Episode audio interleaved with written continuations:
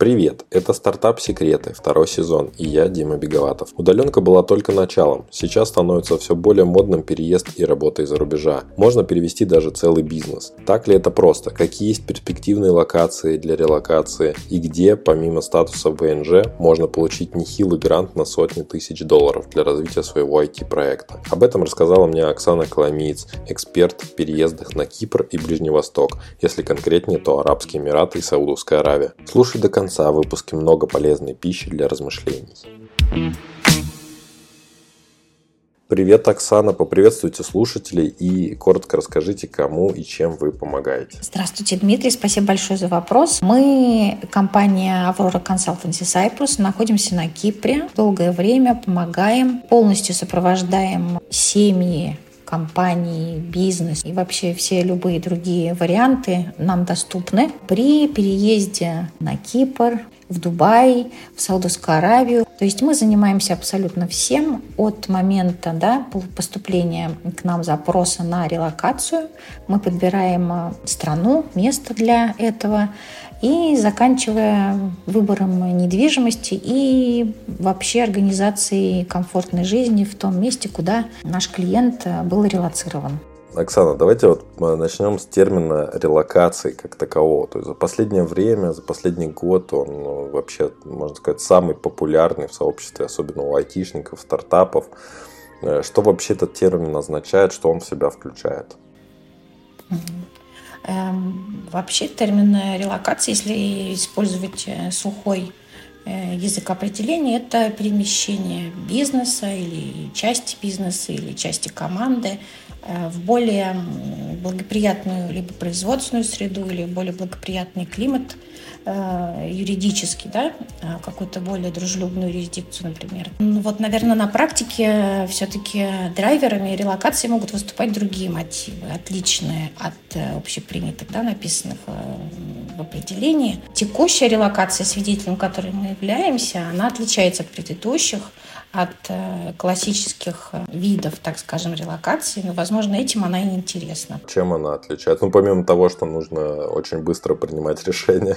Она отличается, наверное, конечно, вы правы, тем, что надо очень быстро принимать решения. Она отличается вообще мотивами, да, э, наверное, все-таки. Они лежат не в плоскости не в производственных плоскостях они лежат, не в юридических, а они лежат все-таки в геополитических, и поэтому она отличается вот именно этим от, от классических видов релокаций, как бизнеса, так и э, людей, групп людей, одного человека, семьи, неважно. Как вы считаете, вот э, ввиду последних всех событий, кому и зачем вообще сейчас стоит релацироваться? Какие плюсы это дает в данный момент и как влияет на бизнесы и жизни людей? Ну, надо признать, что любой переезд, как вы правильно заметили, это всегда стресс, это всегда выход из зоны комфорта.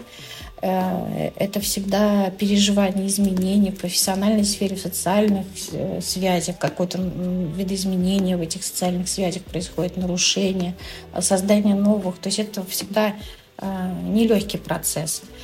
А с другой стороны, одно дело, когда мы говорим о планируемой, да, добровольной, так, так скажем, релокации. Другое дело, когда эта релокация внезапная, срочная, она сопряжена с повышенным каким-то стрессом, Поэтому в данном случае, мне кажется, когда компания принимает решение о релокации, то э, руководство, э, допустим, или ядро компании, не знаю, как э, в разном случае по-разному, э, понимает, что физическое присутствие, допустим, на той территории, на которой была привычная, привычная деятельность э, осуществлена, она э, по, по, по определенным причинам не, невозможно. И поэтому в данном случае компания принимает для себя решение уже исходя из обстоятельств, которые диктуют, наверное, решение, принятие решения релокации. Это всегда индивидуально, наверное, для, для каждой из компаний. Поэтому здесь нет э, каких-то рецептов или формул. Угу. А какой-то вот вообще размер компании, он влияет на вообще причину релокации или нет? И стоит ли этим заниматься или нет? Вообще вот по опыту, то, что мы видим в течение этого года, а, каждая компания проходит вполне стандартный путь при перемещении бизнеса в другую э, страну, среду и так далее. Сначала перемещается какая-то группа сотрудников, или один, или два, или в зависимости от э, изначального размера. Да? Это такой срочный этап который подразумевает срочное, э, срочный переезд ключевых сотрудников на новое место, организация их быта, организация их миграционного статуса. Затем уже вступает э, в силу второй этап, фундаментальный, если так можно сказать, когда релацируется сама по себе э, компания, да, как юридическое лицо. В данном случае очень важно понять, в какую юрисдикцию компания должна быть перемещена. Или это, возможно, две юрисдикции разные, да, или три, допустим. Кроме того, на следующих, на более поздних этапах принимается решение, как выстраивать отношения с оставшейся структурой, например, а, материнской или головной, если она, например, находилась в Российской Федерации или в других странах СНГ, как взаимодействовать вот этой первоначальной структуре с э, вновь созданными. Кроме того, здесь нужно понимать, что возникают сразу вопросы, как взаимодействовать эм, с международным пулом, например, инвесторов, если они есть у компании, или она их ищет, да, релацируемая компания, я имею в виду потому что какие-то юрисдикции находятся в зоне риска при релокации да, для дальнейших э, взаимоотношений с инвесторами и вообще ведения международных, например, торговли или осуществления международных транзакций, там, в зависимости от того, чем занимается компания. Поэтому возникает э, очень большой спектр вопросов, на которые компания для себя должна, ну, по-хорошему, ответить до того, когда она до того, как она принимает решение о релокации. Но это все, конечно, в идеальной картине мира происходит. По существу все это происходит э, в моменте, резко, быстро, но из-за того, что уже дорога проторена, и, в принципе, э, очень большой компании, большое количество компаний осуществили этот процесс, уже есть наработанные какие-то паттерны, модели, э, советы, профессионалы, к которым можно обратиться. И этот вопрос решается более безболезненно. Я понял. Вот еще по поводу все-таки такого переезда, как э, чего-то такого основательного. То есть вот сейчас вот в голове даже себе представил такую картину, что перевозится сначала какой-то топ-менеджмент, потом, ну, условно говоря, да, там может быть их один-два, может быть и целая куча этих топ-менеджеров. Эм, сначала они, потом за ними сам юридический бизнес переезжает, все вот эти взаимоотношения между контрагентами и так далее. Это все довольно такая объемная задача, и, как по моему мнению, то принимать решение о релокации тоже нужно с какими-то долгосрочными планами. То есть, если люди понимают, что они будут связывать надолго уже с этой страной свою жизнь, то они и переезжают. Или, или это не так, или э, можно делать какую-то перевалочную базу, потом опять э, какое-то искать еще более лучшее место для релокации. Вот по вашему опыту, как, как это происходило в этом в ушедшем году, э, как делали компании и что из этого получалось? Мне кажется, что э, в ушедшем году у нас были кейсы, которые охватывали весь спектр возможностей по релокации, а именно – Э, вот, как вы правильно заметили, сначала переезжали так называемые разведчики да, на местности.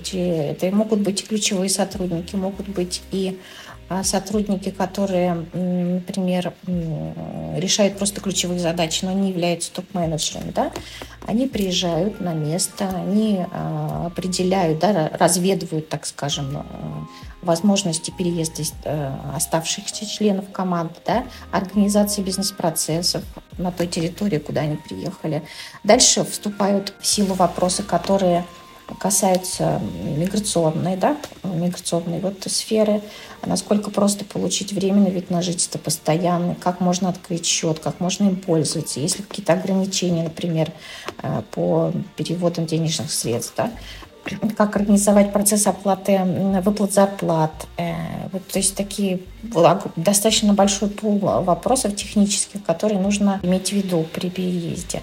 Если все эти вопросы решаются быстро э, и с оптимальными затратами по времени и, и деньгам, то тогда уже, я говорю, переезжает э, либо основной костяк компании, перевозится сюда э, вообще вся бизнес-деятельность, да, перевозится, я имею в виду, пере, пере, пере, релацируется. Либо же, либо же, если вскрываются какие-то проблемы, да, вот на этом первом этапе, когда приехали пионеры, так скажем, то тогда стараются принять решение внутри да, 6 месяцев вот этого периода о пере, да, на какую-то другую страну.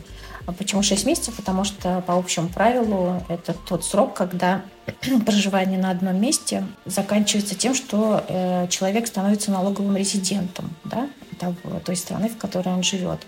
Вот. Не, всегда, не всегда это как бы положительный момент, поэтому вот эти первые шесть месяцев – это тот критичный период принятия решения, когда компания должна для себя определить, остается ли она вот в месте первого выбора страны, либо же, они, либо же э, сотрудники компании релацируются в какое-то другое, более благоприятное место. Вот это один случай, даже два я уже описала, когда все остаются в одном месте, когда принимается решение о дальнейшей, продолжении поиска места под солнцем, как говорится. Либо же, на самом деле, бывают случаи, когда компания принимает решение, что да, сотрудники релацируются, но они остаются, например, в состоянии фриланса. То есть э, главная компания остается, да, бизнес-процессы не релацируются, они остаются в, в стране, да, э, основного происхождения этой компании, но э, сотрудники уезжают, они имеют возможность работать удаленно, это устраивает все обе стороны, и они остаются на основании фриланса, и уже в стране релокации они просто приобретают статус либо временного резидента, либо э, допустим, цифрового кочевника, если это позволяет материнская компания вот этот статус приобрести. Поэтому, наверное, вот три основных э, возможности, да, даже способа, я так сказала, которые каждая компания принимает для себя индивидуально. Кстати говоря, вот этот вот э, статус цифрового кочевника довольно-таки интересный. Он имеет какие-то параллели, не знаю, там с российским, э, с российским форматом ведения деятельности. Например, ну вот самозанятый есть. Есть какие-то что-то подобное или отличия между вот этими двумя статусами? Вы знаете, я, к сожалению, не могу э, откомментировать статус цифрового кочевника, который сейчас используется на территории Российской Федерации. Просто не владею даже э, информацией по этому вопросу. А у нас, мне кажется, такого и, и нету статуса именно в России. А, это, нет, наверное, все-таки это прерогатива мира.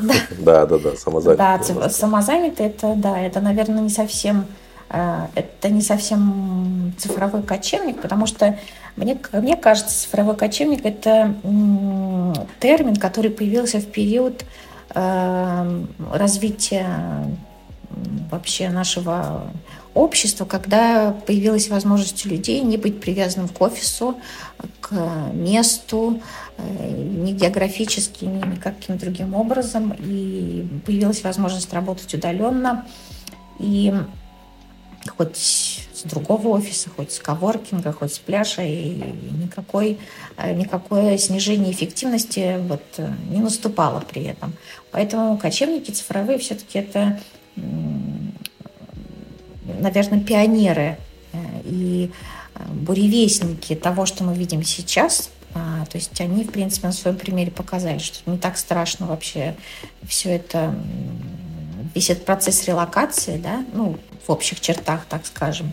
Но каждая страна предоставляет э, разные условия да, входные для получения статуса цифрового кочевника. Для э, Европы, для европейских стран они более-менее одинаково, они гармонизированы между собой. В Америке, в Канаде это все-таки другие правила. Вот. Но они в большинстве случаев достаточно легко выполнимы, эти условия.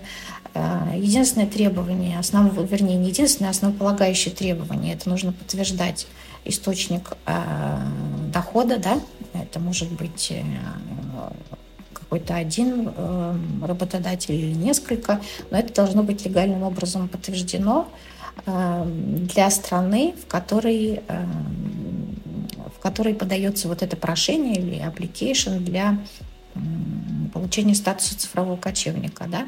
В некоторых странах, куда приезжают э, люди для получения э, вот этого миграционного положения, нету требования даже об открытии банковского счета, что является очень сложным процессом, например, для в Европе очень сложно открыть счет, вне зависимости от того, какой ты статус запрашиваешь иммиграционный. Это очень сложная процедура. Вот для цифрового кочевника, кочевника некоторые страны не, не требуют это обязательным условием открытия местного счета в банке и, э, возможно, использование в данном случае каких-то транзитных, так скажем, банковских стран, вот, например, страны СНГ, потому что они здесь, э, банки стран СНГ, они здесь представлены, они работают в этом правовом поле, поэтому какие-то вопросы э, убираются сразу, да, сложные для решения для цифровых кочевников. Э, некоторые страны вводят квоту на получение этого статуса, то есть не больше какого-то предела людей, э, количество, я имею в виду, может получить этот статус. Ну, наверное, все. В принципе, остальные требования схожи. Э, выполнимы, поэтому все зависит от того, готов человек выполнить э, требования принимающей страны, есть ли у него подтвержденный источник дохода. Угу. Ну, получается, вот этот вот статус цифрового кочевника, он дает возможность как раз получить, э, ну, то есть вид на жительство. Да, конечно, это вид на жительство, он в принципе, он идентичен временному виду на жительство, да, резидентство, так называемому. Это вполне идентичный статус, но с определенными допущениями называется он красиво, цифровой кочевник, как-то возвышенно. Может быть, это, да, привлекает. Ну и то есть получается компании, которые перевозят своих сотрудников каким-то образом, они даже могут воспользоваться этим статусом для того, чтобы, ну, а, скажем так, э, смягчить для себя переезд и вообще, в принципе, какое-то в том числе налоговое, наверное, бремя. Да, если мы говорим о понятии да, статуса цифрового кочевника, это, наверное, третий вариант, о котором я говорила, когда головная компания сдается в первоначальной своей стране, а все остальные сотрудники имеют возможность работать откуда они, в принципе, хотят, из любого места географически. Они могут получить либо в этой стране, в которой они релацировались, либо статус просто резиденты, да, визиторы, там, я не знаю, в разных странах Европы, допустим, они называются по-другому, по-разному. Или же цифрового кочевника, но, в принципе, это достаточно близкие друг к другу статусы, и надо смотреть каждый индивидуальный случай, чтобы понять, что, что приоритетно. А то есть перевозить юридически свою компанию за рубеж и не одновременно... нужно в этом случае. А, понятно, да. Нет, не нужно. А если все-таки захочется, то тогда смысла в том, чтобы на тебя работали цифровые кочевники, уже не будет. Правильно понимаю? Нет, это, да, вы правы в данном случае. Просто два разных э, метода решения вопроса. Либо вы перевозите компанию, и э, нанимаете на работу тем или иным способом своих сотрудников, либо вы не перевозите компанию Э, и э, оставляете их всех на фриланс. Либо же вы, например, можете перевести компанию, но в другую какую-то страну, совершенно не как бы сказать, независи, независимо от того, в какой стране будут располагаться ваши цифровые кочевники, они же э, нанятые работники. Там ранее упомянули то, что каждая компания ищет свое место под солнцем, скажем так. И можем даже плавно за это зацепиться и перейти к тому, что вот в каких направлениях именно вы помогаете релацироваться компаниям, потому что это тоже такие довольно солнечные страны.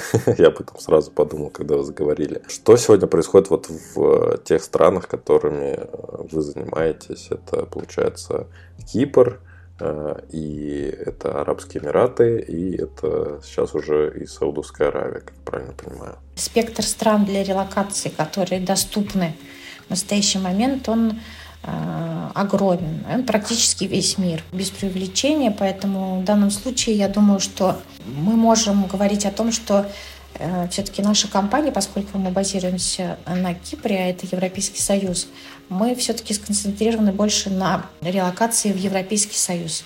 Э, именно Кипр.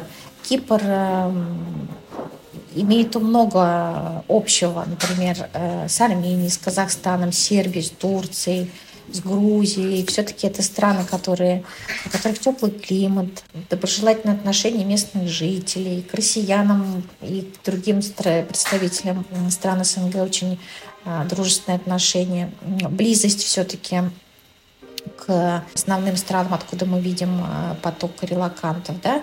Достаточно лояльная миграционная политика к переезжающим приятные налоги для бизнеса и для физических лиц, э, комфортная среда, потому что очень много русскоговорящих и жителей, и переехавших. То есть, э, в принципе, социальные связи не сильно страдают, я так скажу. Профессиональное сообщество тоже достаточно однородно, потому что переезжает много специалистов IT, и других специальностей тоже, которые имеют возможность работать удаленно. То есть э, нету такого ощущения потери э, идентификации и вот изоляции какой-то, да, вот э, эти вопросы уходят на второй, даже на третий план. Как возникла вот, например, для нашей компании ситуация, когда мы помогаем релацироваться в Эмираты и в Саудовскую Аравию.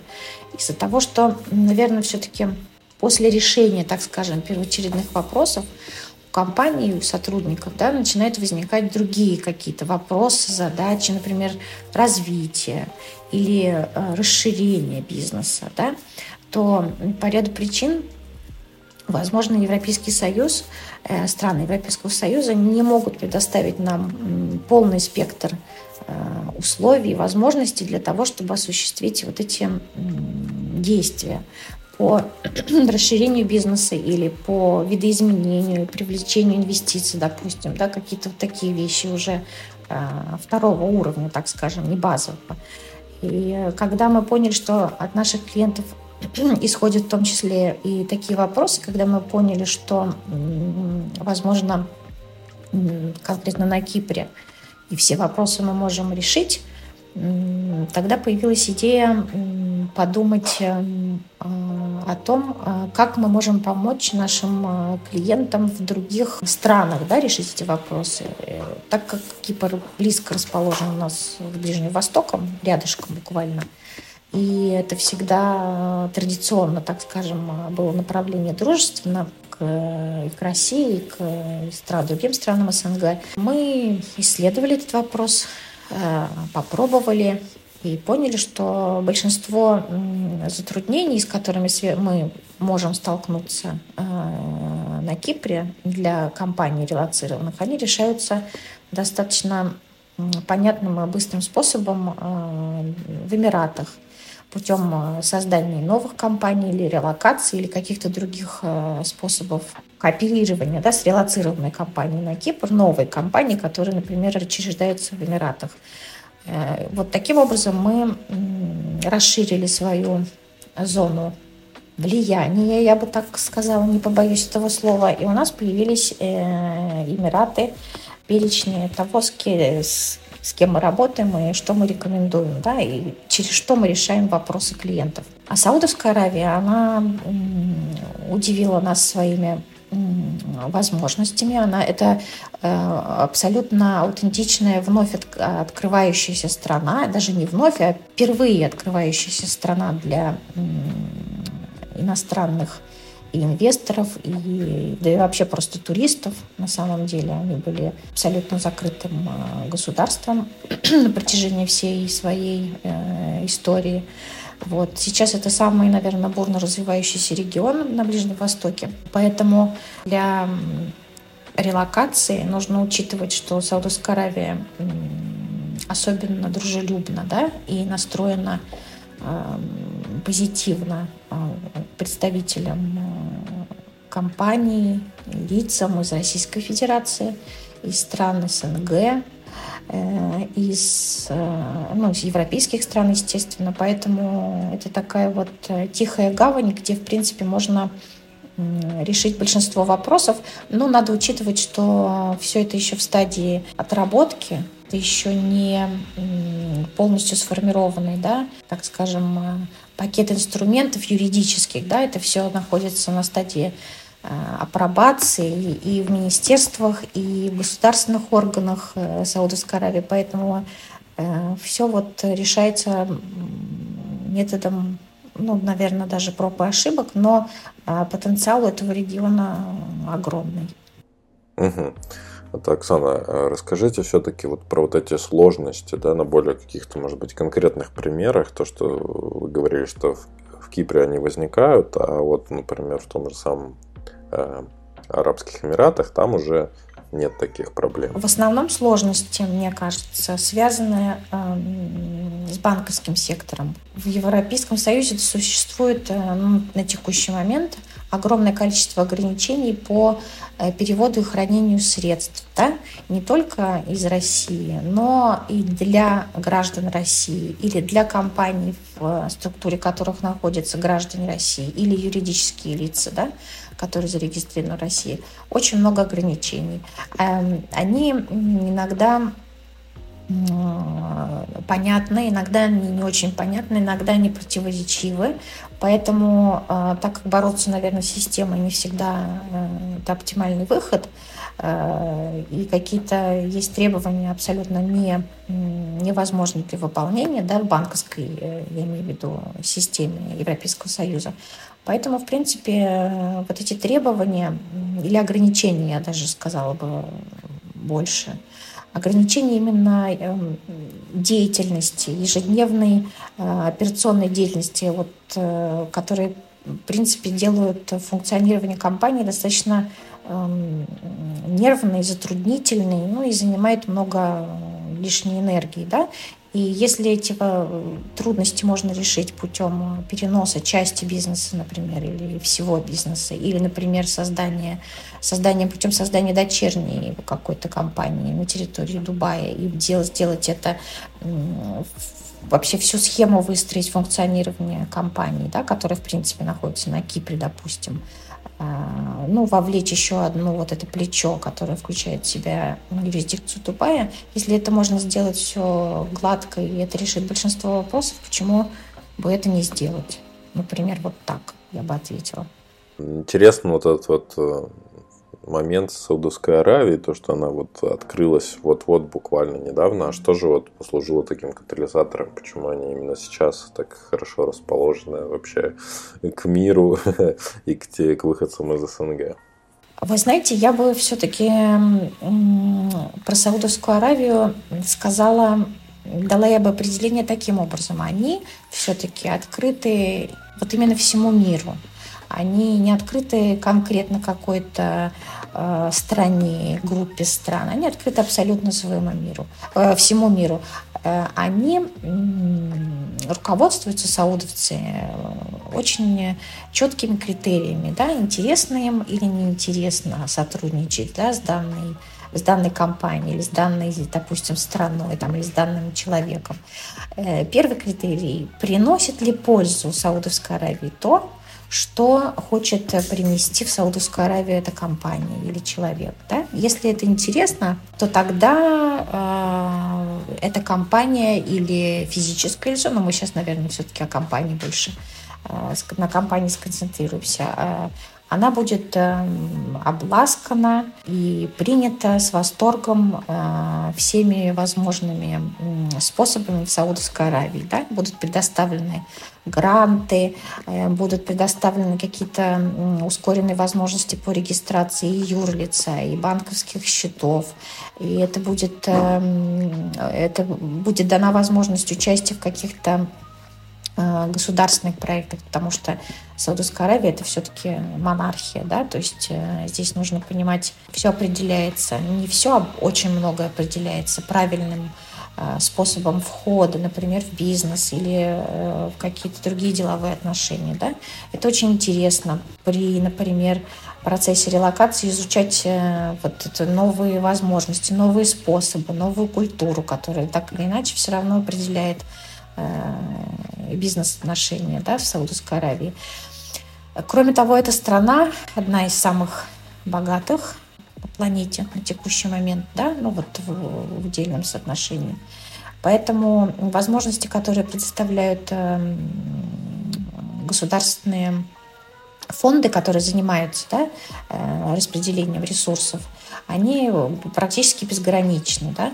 Э, Все, что касается IT-технологий, э, искусственного интеллекта, телекоммуникаций, банковской сферы, а также реального сектора, да, э, вот эти все новые проекты, новые технологии, новые идеи, они очень, я думаю, не, не так, чтобы, конечно, легко, но при соблюдении все-таки минимальных, как мне кажется, требований со стороны Саудовской Аравии, да, если э, есть идеи, проекты, наработки, планы или, допустим, э, какие-то уже даже практически готовые проекты, но не хватает, допустим, каких-то маленьких деталей или производственных мощностей, или организационные какие-то вопросы, да, не может э, решить компания, то, конечно, это э, Саудовская Аравия – это то место, где можно довести проект до конца, вывести его на этап коммерческой реализации, успешно реализовать – и все будут довольны. Э, Саудовская Аравия очень благоприятно, благосклонно настроена к такого рода проектам и достаточно прозрачный и понятный способ входа да, в, в, эти, в, этот, в этот процесс.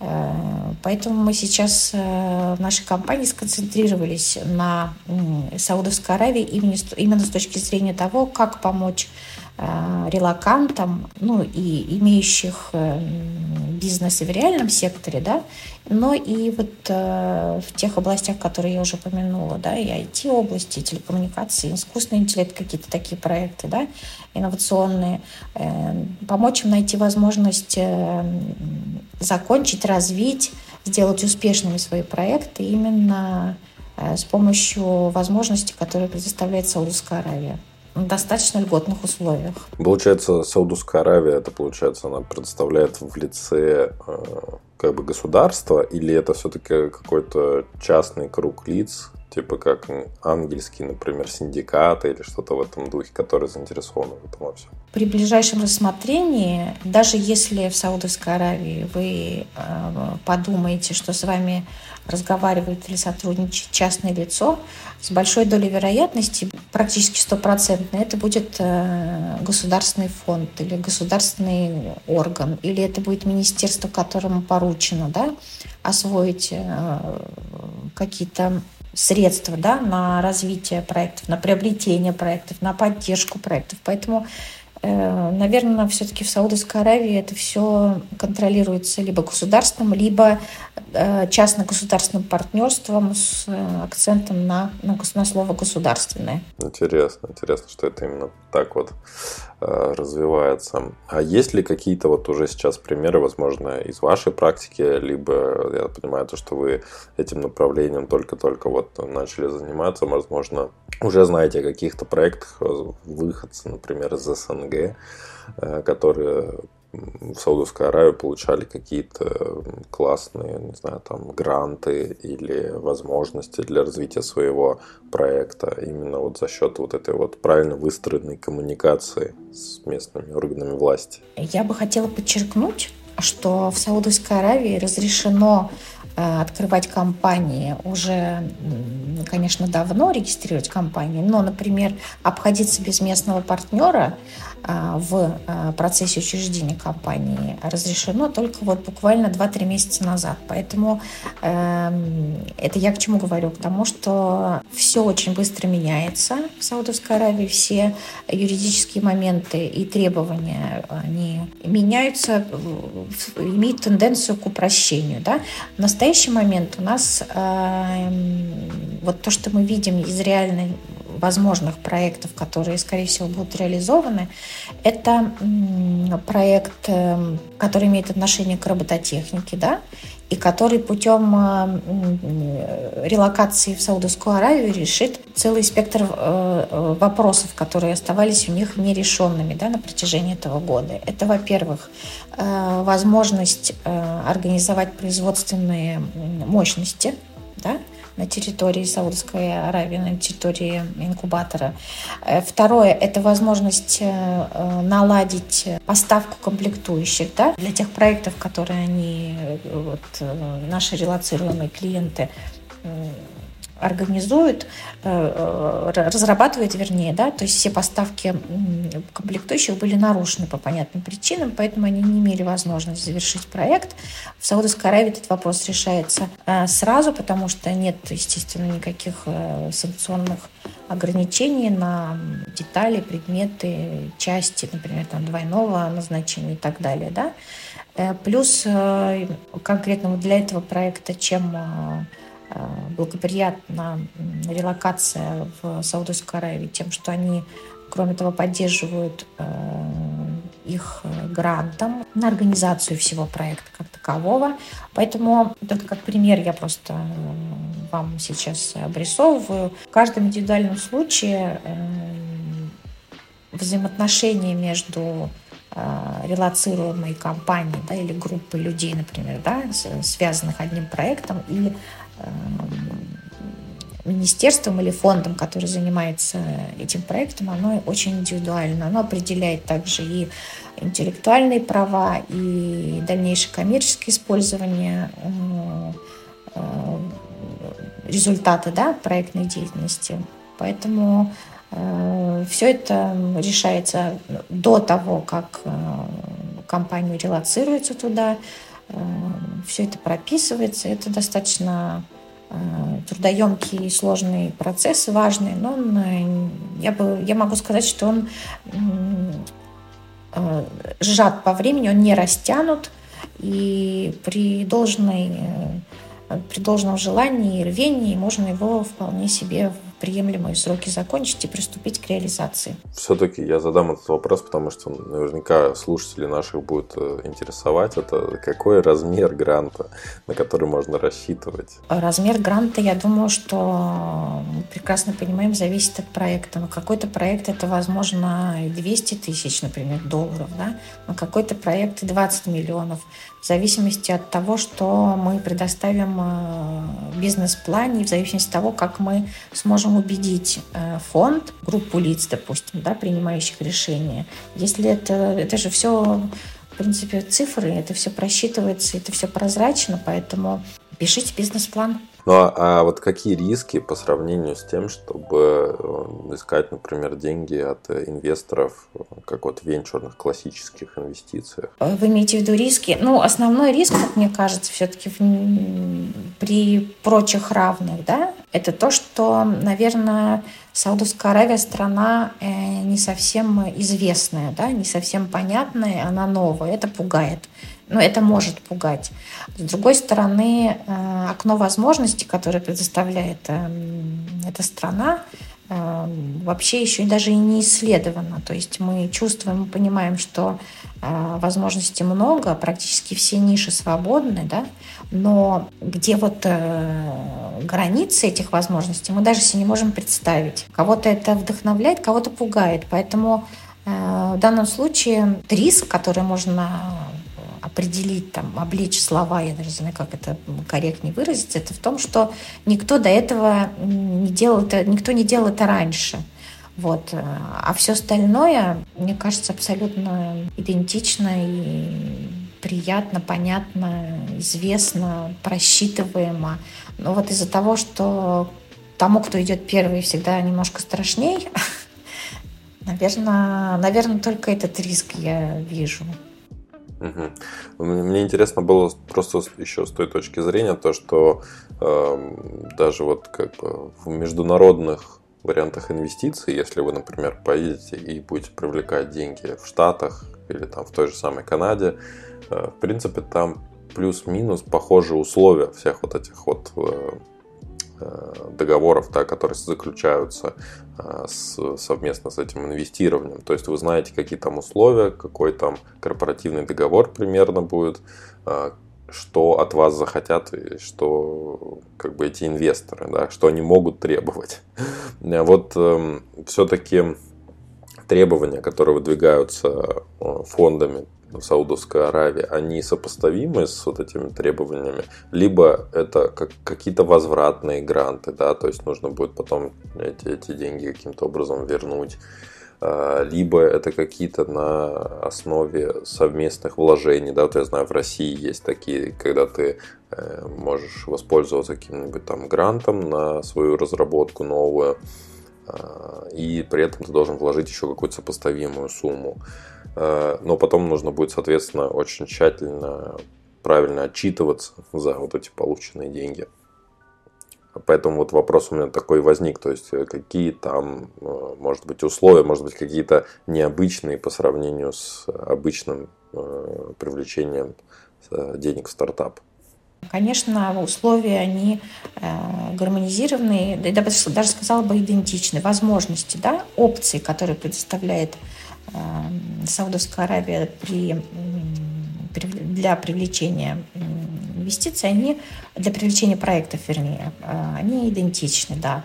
Но э, отличие Саудовской Аравии, одно из отличий для Саудовской Аравии, которое основное краеугольно, наверное, все-таки то, что она, эта страна настроена очень дружелюбно к проектам и компаниям из Российской Федерации, а для нас это сейчас мы так от этого отвыкли, и нас это так радует, что, наверное, вот это первое и важное да, в текущих условиях, вот на текущий момент я имею в виду, да, вот эта особенность, которую мы видим в Саудовской Аравии, э, расположенность к Российской Федерации в любой форме, который Российская Федерация входит в Саудовскую Аравию, да, или по, как частное лицо, или как компания, или как акционер в компании, любой форме. А, вот это не может не радовать. И это, конечно, снимает огромное количество а, вопросов и препонов, которых, с которыми мы, например, сталкиваемся в Европе, возможно, в Канаде и в США, я думаю, я почти уверена, что, может быть, там даже ситуация посложнее, чем в Европейском Союзе. Просто мы мало работаем с этим направлением. Я имею в виду Канада, США. Вот.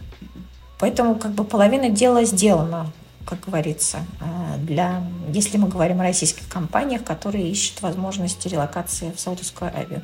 В Дубае, в принципе, схожая ситуация, но есть э, такой момент, что Дубай, конечно, уже, э, так скажем, немного перенаселены, перегреты, э, немного даже, я бы сказала, иногда избалованы да, вниманием, которое вот им сейчас оказывается по ряду причин э, всеми.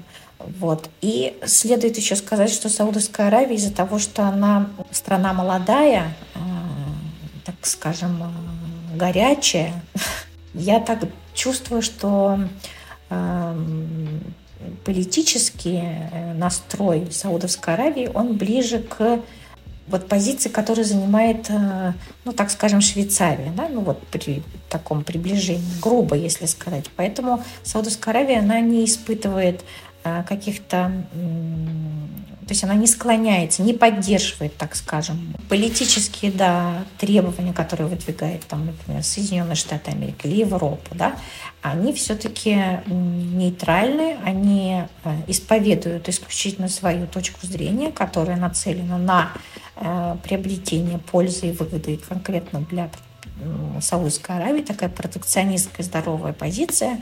Вот. И все-таки, несмотря на это, разумная расположенность к Российской Федерации, она не может не быть заметна. И она, конечно, облегчает очень много бизнес-процессов. Очень интересно. А какие еще э, есть вот особенности у этой страны? Потому что э, нам все-таки какие-то такие страны Ближнего Востока, они э, рисуются не просто какими-то закрытыми, но иногда очень суровыми. Вот. То как, как вы видите это через свою призму? То есть вот какие особенности, возможно, для тех, кто еще приезжает жить туда, как они сталкиваются с э, разницей в культуре?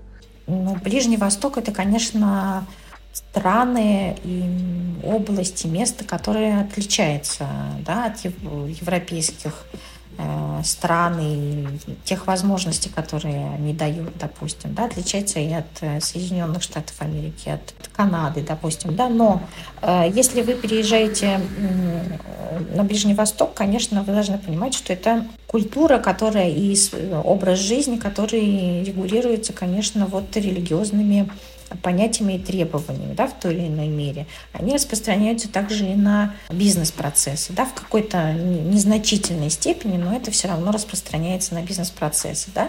Конкретно, если говорить о Саудовской Аравии, там до сих пор запрещен алкоголь, э, там э, запрещены, э, что, в принципе, очень полезно даже для здоровья, можно улучшить его путем проживания в Саудовской Аравии длительный какой-то период времени. Требования, например, которые предоставля... представляются требования, например, к одежде, да, что вот интересует иногда э, женщин, допустим. Э, ничего от них не требуется особенно. Можно абсолютно спокойно ходить в светской одежде, никто вам э, не выскажет какую-то ноту неудовольствия, ничего этого не произойдет. Но так как страна была очень долгое время закрыта, и так как, конечно, она была очень жесткая, да, а, в том, что касалось э, регламента да, для женщин, ну и для мужчин тоже, то вот эти быстрые изменения, они, конечно, э, введены э, в силу, как говорится, да, но местные жители не могут так быстро изменить свое поведение да, и отказаться, допустим, от абайи. Да?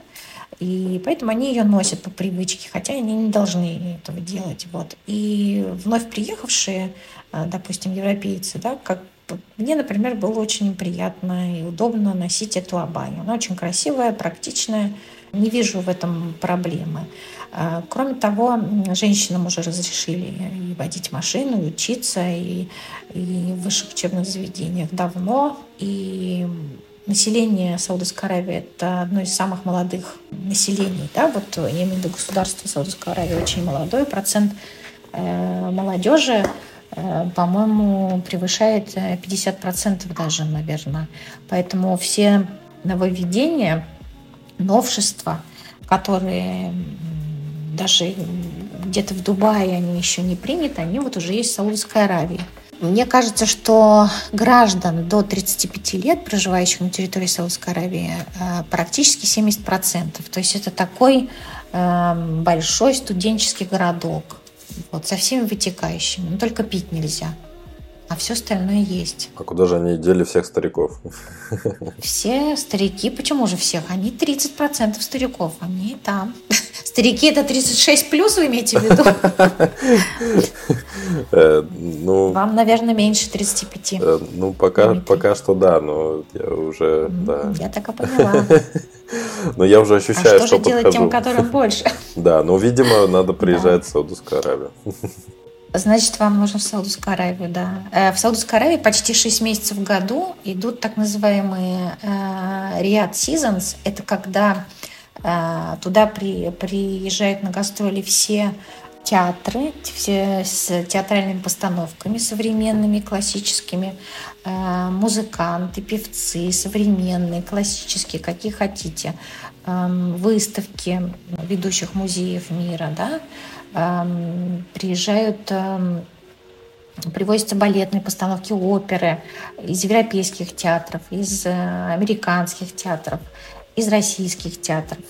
А, и вот 6 месяцев, по-моему, даже 7 в году, очень насыщенная культурная программа, вот именно гастролей мировых. В основном это вот именно э, перформ, перформансы, да, которые организуют, организованы на высоком уровне, очень приятном, и там не скучно абсолютно.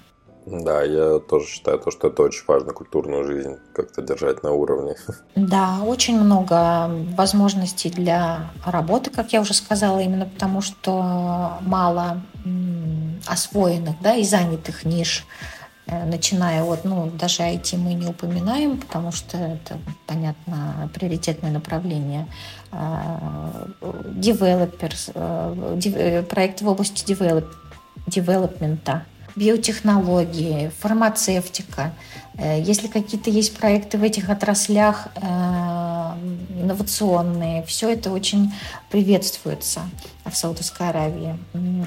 Школы, очень много школ, британских, американских, и местных, да, и университетов, но, допустим, если есть какие-то про- образовательные проекты, онлайн, офлайн, тоже очень а, приветствуется и может быть э, реализовано на территории Саудовской Аравии. Практически все возможно. Столица в Саудовской Аравии Рияд, э, один из самых крупных э, городов. Сейчас он насчитывает около 7 миллионов жителей. Но чтобы вот вы понимали амбиции саудовцев, э, через несколько лет они намерены довести это количество жителей до 30 миллионов. И не когда-нибудь, а через 8, 7 лет. Вот. Самый э, город, который самый потрясающий воображение город на Земле, который планируется построить, да, вы знаете, что он планируется не он, он планируется быть построенным в Саудовской Аравии. Они начали уже его э, строить, да, это огромная протяженная стеклянная стена, даже две стены, внутри которого будет располагаться, ну, собственно, город, да. Э, рядом с ним будет расположен э, горнолыжный курорт, это примерно на Красном море, да, чтобы сгустить краски вам. Э, и он будет работать э, круглогодично. До 35 лет, наверное, вот э, эти идеи, которые приходят в голову молодежи и которые по эм, имеют возможность да, реализовать средства, которые Саудовская Аравия имеет в своем распоряжении. Я думаю, что такие амбициозные проекты вполне Э, могут быть эм, исполнены. И я думаю, что э, за нашу жизнь мы еще увидим э, много интересных проектов, которые будут там реализованы. Звучит действительно очень футуристично, интересно, как это все будет дальше развиваться.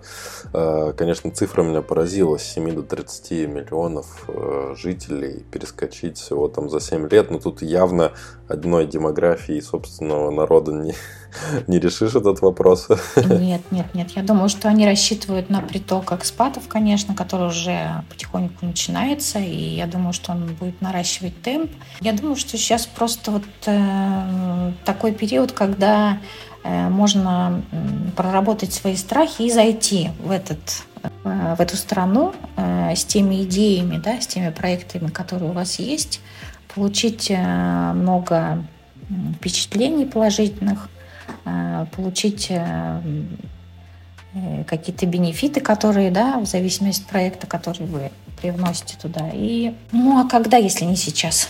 Я думаю, если действительно будет много откликов у нас после вот этого выпуска, то можно было бы потом сделать еще какой-то дополнительный выпуск, в котором еще глубже рассказать про Саудовскую Аравию с точки зрения особенно... То лично мой интерес, конечно, это то, как э, там живется именно с детьми. Но сейчас уже у нас со время подходит э, к концу, нам нужно уже как-то закругляться, и я предлагаю подытожить нашу сегодняшнюю тему э, тремя советами. Да, дайте три совета тем, кто подумывает о переезде вот в направлении Саудовской Аравии, вообще Ближнего Востока? Нужно обращаться, когда вы приняли решение да, о переезде, все-таки нужно э, посмотреть, провести анализ рынка, не побоюсь этого слова, подумать и поспрашивать тех, кто уже переехал, да, и обратиться все-таки к профессионалам э, эм, по переезду, по релокации. Или если вы переезжаете один или с семьей, или компанией,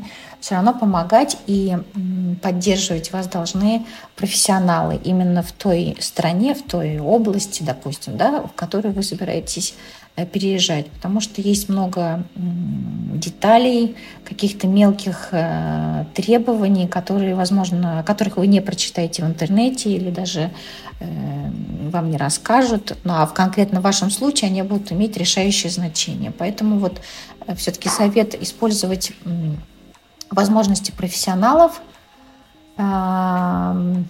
а также иногда читать э, первоисточник, например, если вы владеете английским языком, можно почитать какие-то законы, относящиеся к области э, вашей деятельности, да, которые действуют на территории страны, куда вы приезжаете. Ну, вот какие-то элементарные вещи, да, просто чтобы иметь собственное представление о том, что происходит, но полагаться на, э, конечно, помощь консультации профессионалов вот в этой сфере. Из первого совета вытекает второй а это именно про то, что, конечно, желательно говорить на каком-нибудь иностранном языке. В идеале это английский, ну, допустим, и еще какой-нибудь еще язык, если вы там суахили, например, а почему нет, если вы в Африку релацируетесь, или арабский, ну, это уже идет вторым этапом. Но английский язык – это тот базовый язык, который вам поможет чувствовать себя а, более комфортно, да, и не добавит лишнего стресса. То есть э, при переезде. То есть все-таки учите язык, это вам очень поможет.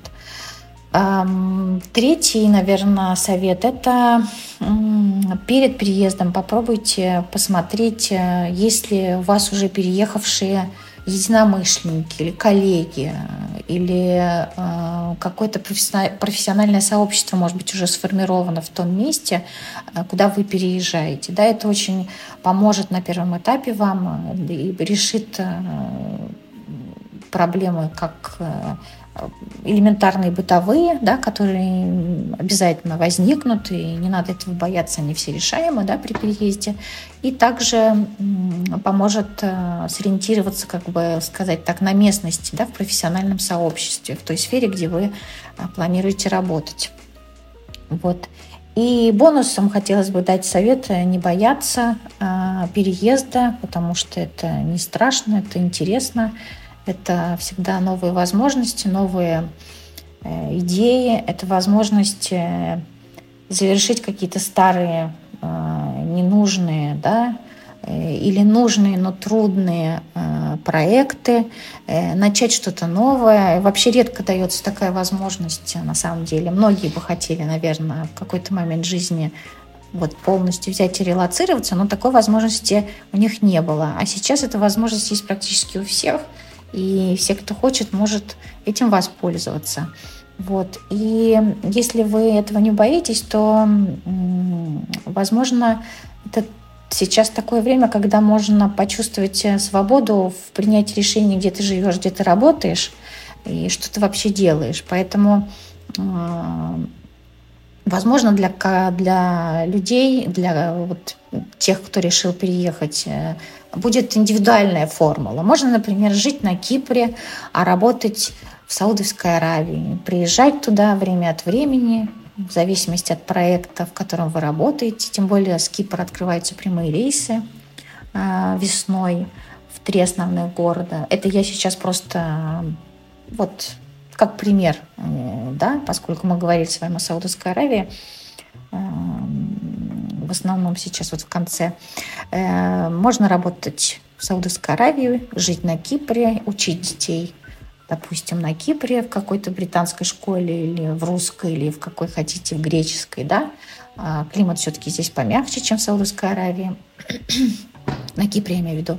Вот. Но Саудовская Аравия дает гораздо больше возможностей для развития бизнеса. Если у вас, например, есть только одно гражданство, и оно российское, то, конечно, возможности, я так думаю, будет побольше в Саудовской Аравии. Если у вас есть еще интересные проекты, то свои собственные или там совместно с партнерами или вашей компанией, то тогда эти возможности удваиваются или утраиваются. Ну, это я говорю для чего? Чтобы люди не боялись. Переезд это не страшно, это интересно. Это местами трудно, но решаемо. Да, я соглашусь, то, что это просто некий этап жизненный нового эксперимента э, того, как... А вдруг понравится, вдруг будет интереснее, веселее и больше от этого получите возможностей и для себя, и для своих э, детей, что тоже очень важно. А, спасибо, Оксана. Спасибо, что поделились с нами сегодня этой информацией, да, и надеюсь, что встретимся еще вновь. Да, спасибо вам большое, Дмитрий. Спасибо, что дослушали до конца. Если вам понравился выпуск, лайкните его и поделитесь с друзьями или коллегами. Это будет лучшей наградой для автора, и новые эпизоды стартап-секретов не заставят себя ждать.